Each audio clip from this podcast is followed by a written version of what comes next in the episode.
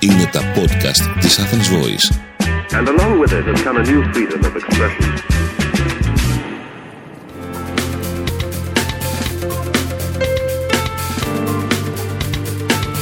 marketingconsultant.gr Μάρκετινγκ για μικρές ή μεσαίες επιχειρήσεις και ελεύθερους επαγγελματίες.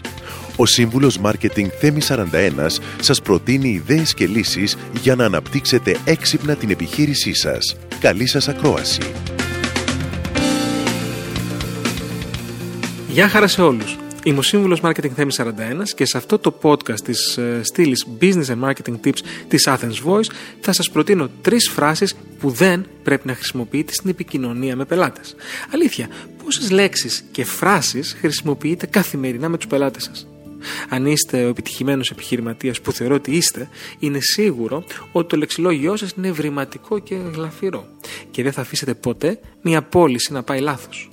Όμως υπάρχουν κάποιες φράσεις που μπορεί να δυσκολέψουν πολύ την πώληση είτε υπηρεσιών αλλά είτε προϊόντων και κάποιες φορές να προκαλέσουν μέχρι και την ακύρωσή της. Ακούστε λοιπόν αυτές τις τρεις απαγορευμένες φράσεις και αποφύγετε τε όσο περισσότερο μπορείτε.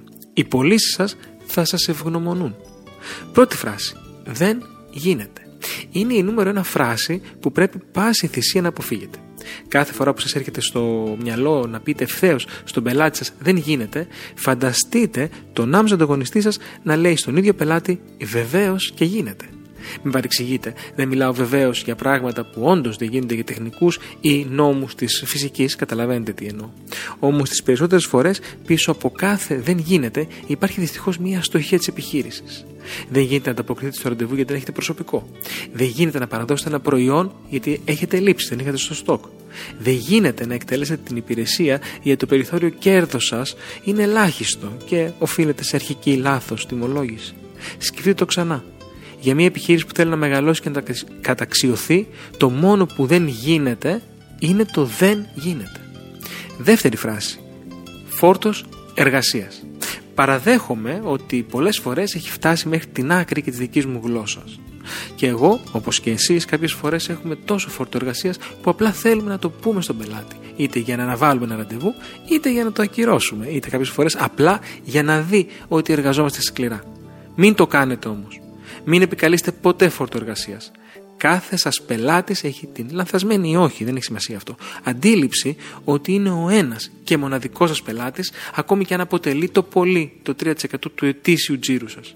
Όταν λοιπόν ακούει περί φόρτου εργασίας, αμέσως νιώθει υποδέστερος και χαμηλής προτεραιότητας.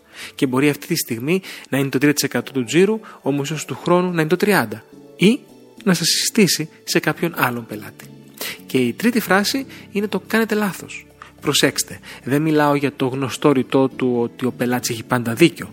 Δεν το πιστεύω και έχει αποδειχθεί πολλές φορές, όπως κάθε επιχειρηματίας ξέρει, ότι ο πελάτης έχει πολλές φορές άδικο. Όμως αυτό που πρέπει πάντα να έχετε υπόψη σας είναι ότι μια πώληση λειτουργεί και αντίστροφα. Τι εννοώ εδώ, όταν ο πελάτης για τους δικούς του λόγους δεν θέλει να αγοράσει το προϊόν την υπηρεσία σας, τότε σας πουλάει αυτός τη μία αγορά του. Γι' αυτό, όσο σίγουρος και να είστε, μην πείτε ποτέ τη φράση «κάνετε λάθος». Ειδικά εάν ο πελάτης είναι μαζί με το επιτελείο του. Του δίνετε ένα επιπροσωπικού πλέον επιχείρημα για να μην αγοράσει. Αν πρέπει όμως οπωσδήποτε να αντιδράσετε, αφήστε τον να εννοηθεί με τη γλώσσα του σώματός σας.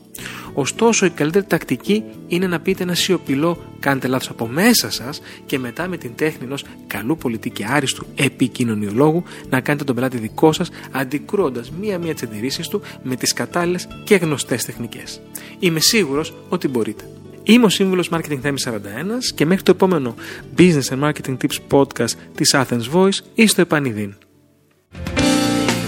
Μόλις ακούσατε τις ιδέες και τις λύσεις που προτείνει ο Σύμβουλος Μάρκετινγκ Θέμη 41 για την έξυπνη ανάπτυξη της επιχείρησής σας. Ραντεβού με νέες προτάσεις την άλλη εβδομάδα. marketingconsultant.gr Μάρκετινγκ για μικρές ή μεσαίες επιχειρήσεις και ελεύθερους επαγγελματίες. Το podcast αυτό δεν περιέχει συγκεκριμένες συμβουλές για επενδύσεις ή σίγουρο κέρδος. Σκοπός του podcast είναι η γνωριμία των ακροατών με τις βασικές αρχές marketing και επιχειρηματικότητας μιας μικρής επιχείρησης. Κάθε επιχείρηση είναι διαφορετική και χρειάζεται εξατομικευμένη προσέγγιση γι' αυτό και ενδείκνεται η συμβουλή ειδικών. Ήταν ένα podcast από την Athens Voice. Μπορείτε να ακούσετε τα podcast της Athens Voice στο athensvoice.gr και στο Spotify, στο Apple Podcast και το Google Play Music.